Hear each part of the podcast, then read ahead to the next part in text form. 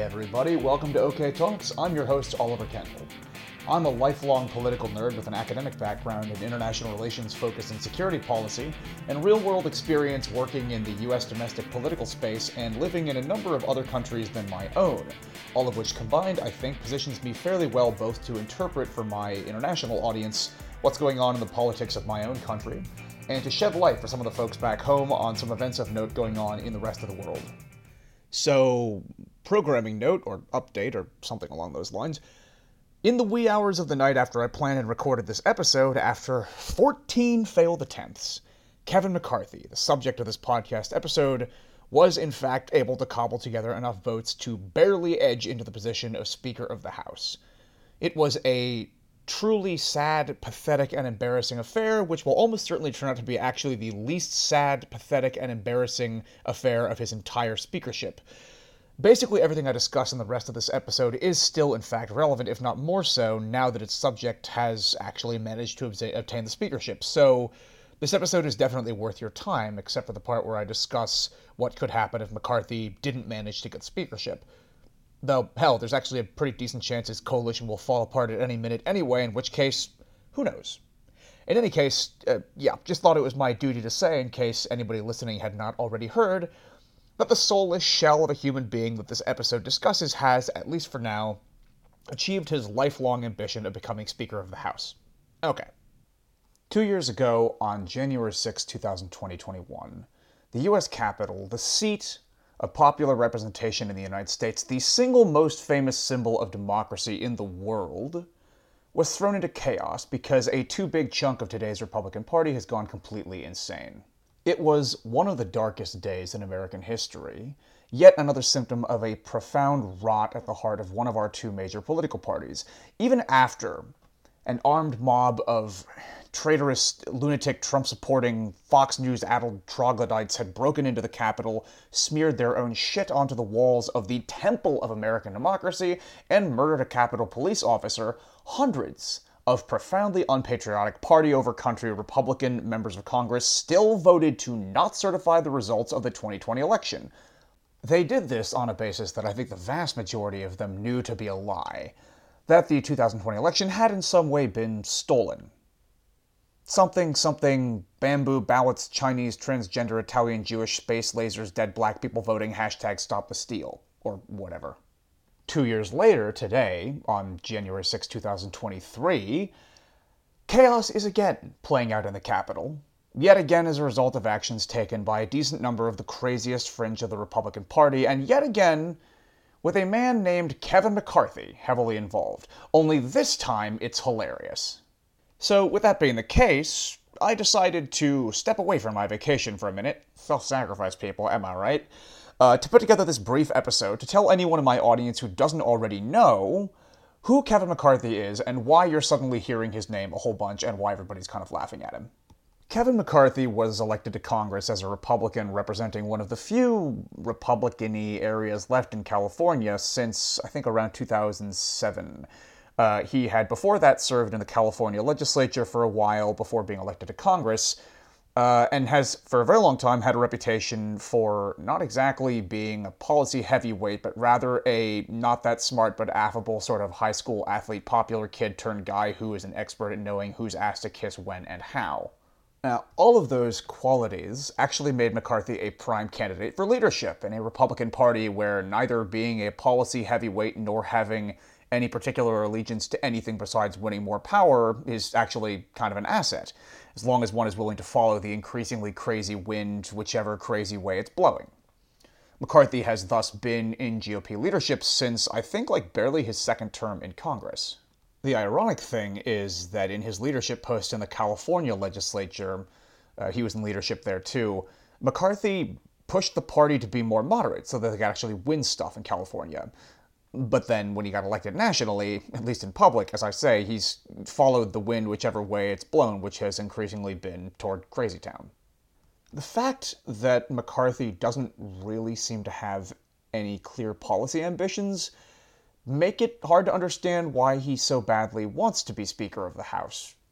But it's been common knowledge for like a decade that he really, really, really wants to be the Speaker of the House.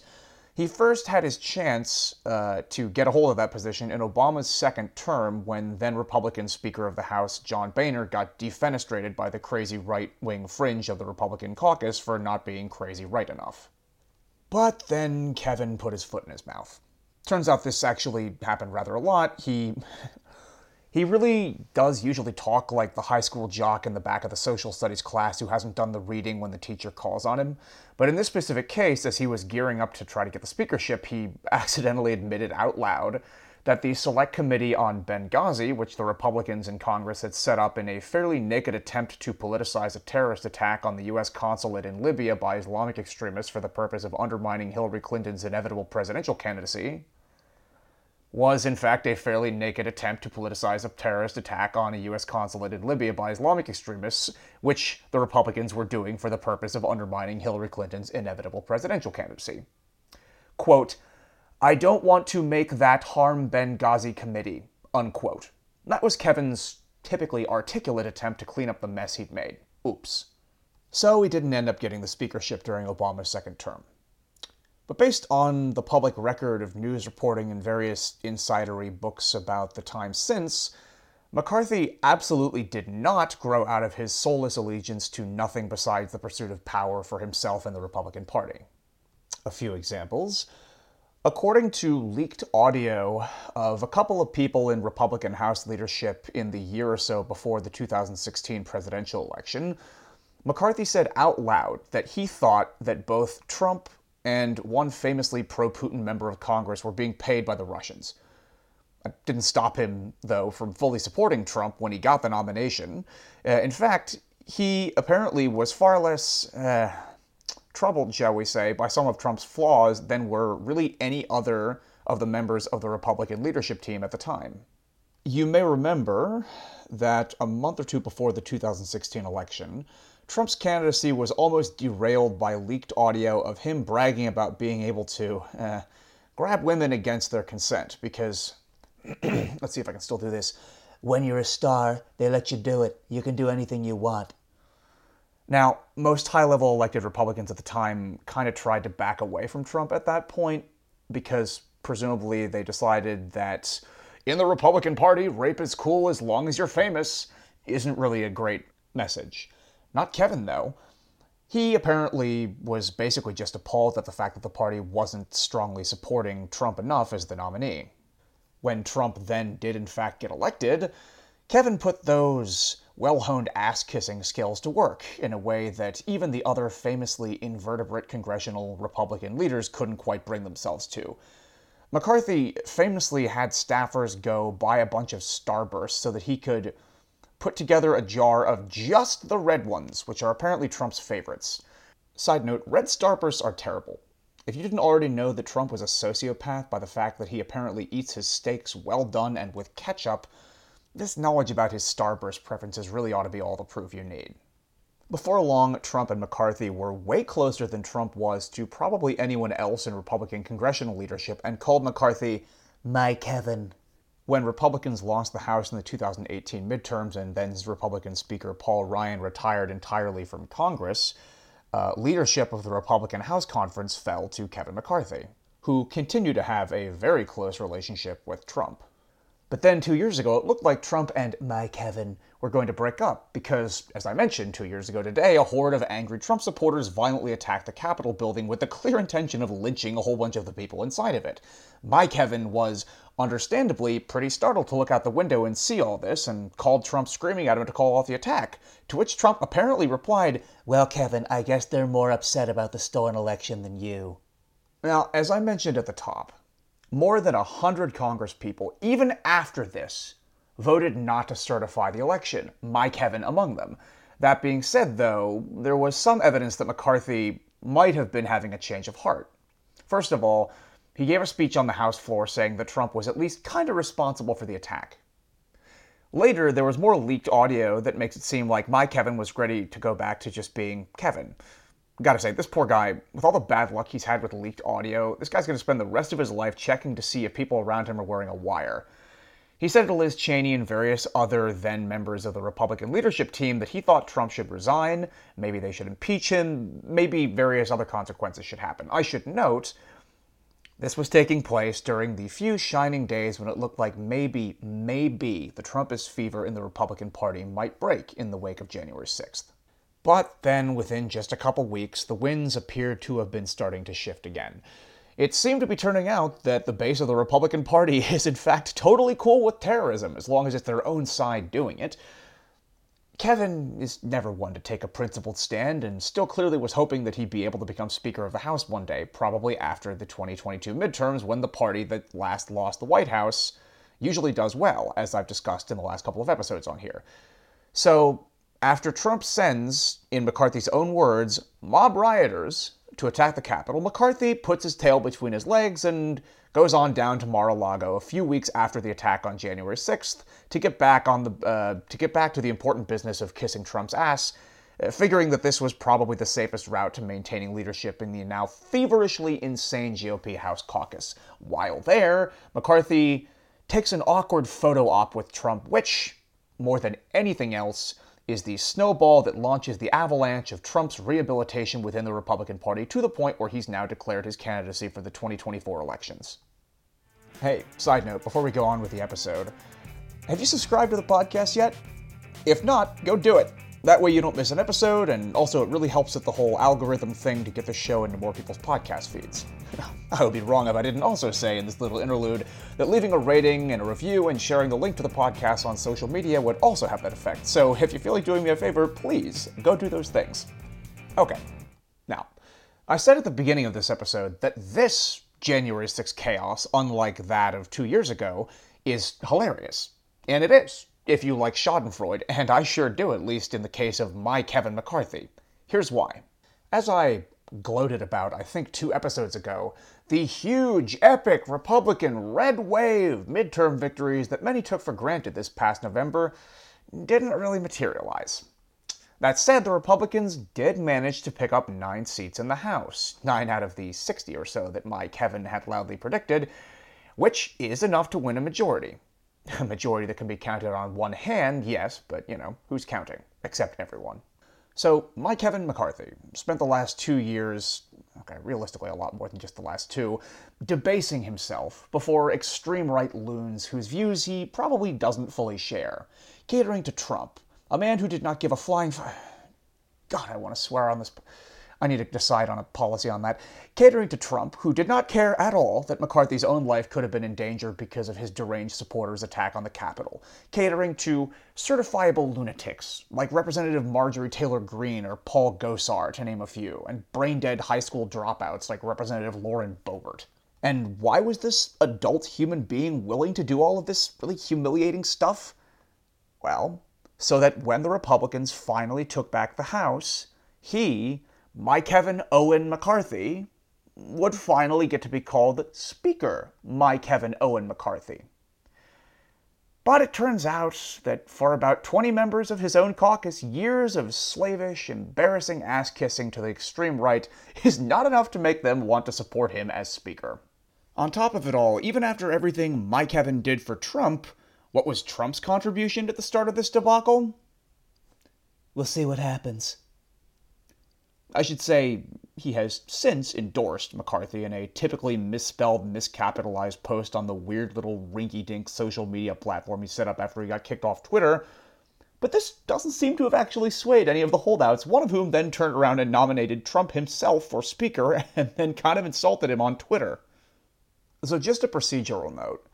The first order of business in a new term of the House of Representatives is to elect a Speaker. After that, the other representatives are officially sworn in and business begins. The thing is, the Speaker of the House is elected by a majority of the entire 435 member House of Representatives. If no one can get 218 votes on the floor in the House, no one is elected Speaker, and they just keep right on voting until somebody does. Although my Kevin certainly has the support of the majority of the Republicans in the House, simply having the majority support of one's own party is not enough necessarily, and no Democrats are going to vote for him.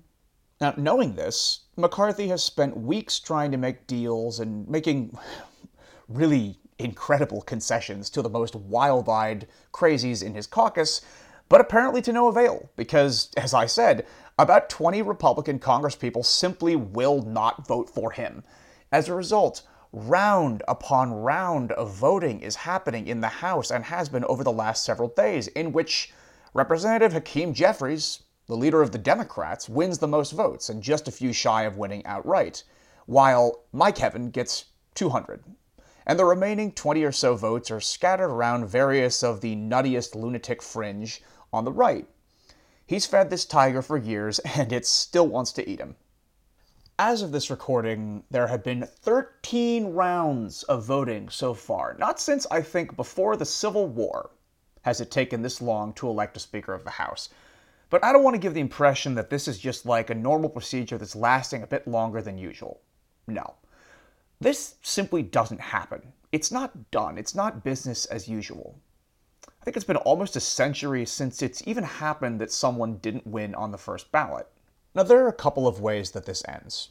One scenario, which I've been hoping for and think would be interesting, and have increasingly seen other vastly more prominent and important commentators than me calling for, would be a scenario where the Democrats convince five sane Republicans to vote for some very moderate compromise candidate, probably a former potty trained Republican member of Congress. The Speaker, you see, doesn't actually have to be a current member of the House. A number of names come to mind Liz Cheney, Adam Kinzinger, Fred Upton, Charlie Dent, Peter Meijer, maybe. Basically, the Democrats could go to any of these people and five Republicans and make a deal which says, we will vote for this person on the premise that they will basically be a sane speaker who follows the Constitution, protects democracy, and actually brings bills to the floor, regardless of whether the entire Republican caucus is behind them or not. This would be fascinating to watch. The closest that the U.S. has come at any point that I'm aware of to having at least part of the government be a sort of parliamentary style coalition situation. This could be A, an interesting and I think positive precedent, and B, actually very productive. A second scenario, which seems more likely today than yesterday, with McCarthy finally starting to get a little bit closer, is that some combination of the Never Kevin Republicans either vote for him or abstain in exchange for even more concessions from McCarthy. In this scenario, he would become Speaker, but would be a complete hostage to the extreme right fringe of the caucus. To be clear, this would have been the case even if he'd won on the first ballot, but in this scenario, his. I'm trying to think of the right combination of words. Let's just go with his complete impotence as Speaker of the House would be even more evident than it would have been before. Now, on the one hand, this whole thing is funny. No one deserves repeated humiliation in his amoral quest for power than my Kevin McCarthy. There is a reason that Democrats in Congress right now are basically sitting on the other side of the room with popcorn flexing their senses of humor on Twitter, which I think is great. On the other hand, it is also kind of alarming. Congress people who ordinarily serve in intelligence or national security roles aren't getting briefings right now. Half the legislative branch right now officially doesn't exist. And if this ends via the second scenario that I outlined before, McCarthy would be the weakest speaker in history, and the House would, you know, could very well collapse at any moment over the next two years. This is a problem because there are times when we do, in fact, actually need the House of Representatives to do stuff. For example, in an earlier episode of the show, I think it was, I want to say it was episode 18, I talked about the potential catastrophe that would occur if the US government at any point fails to raise the debt ceiling and as a result defaults on our debt. I'm not going to go into that here, but if you don't know what I'm talking about, go listen to that episode, episode 18. It's legitimately scary. After three days and 13 rounds of voting, Kevin McCarthy has been unable even to get his caucus to vote for him as Speaker and many more Republicans than just the 20 who have been opposing McCarthy's speakership are pretty openly willing to blow through the debt ceiling, since the MO for a lot of people in that party at this point, unsubtly, is to blow up the country if a Democrat dare lead its government. Whether or not McCarthy himself thinks that this would be a good idea, he's clearly not going to be able to get, say, raising the debt ceiling or other important business done of you know around any issue with just Republican votes.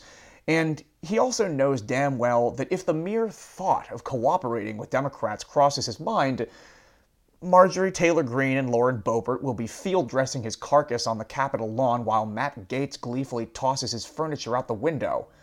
In a scenario where my Kevin has to choose between what's good for him and what's good for the country, there isn't a whole lot of suspense. For now, let's keep laughing. He deserves it. but I sure hope that smarter legislative minds than mine are putting a lot of time into contingency planning here. Alright, that's it for this episode of OK Talks. If you like the show and don't want to miss an episode, subscribe or follow on whatever platform you're using to listen to it. I would also be super grateful if you would like, leave a review, and share it with anyone else you think might get something out of it.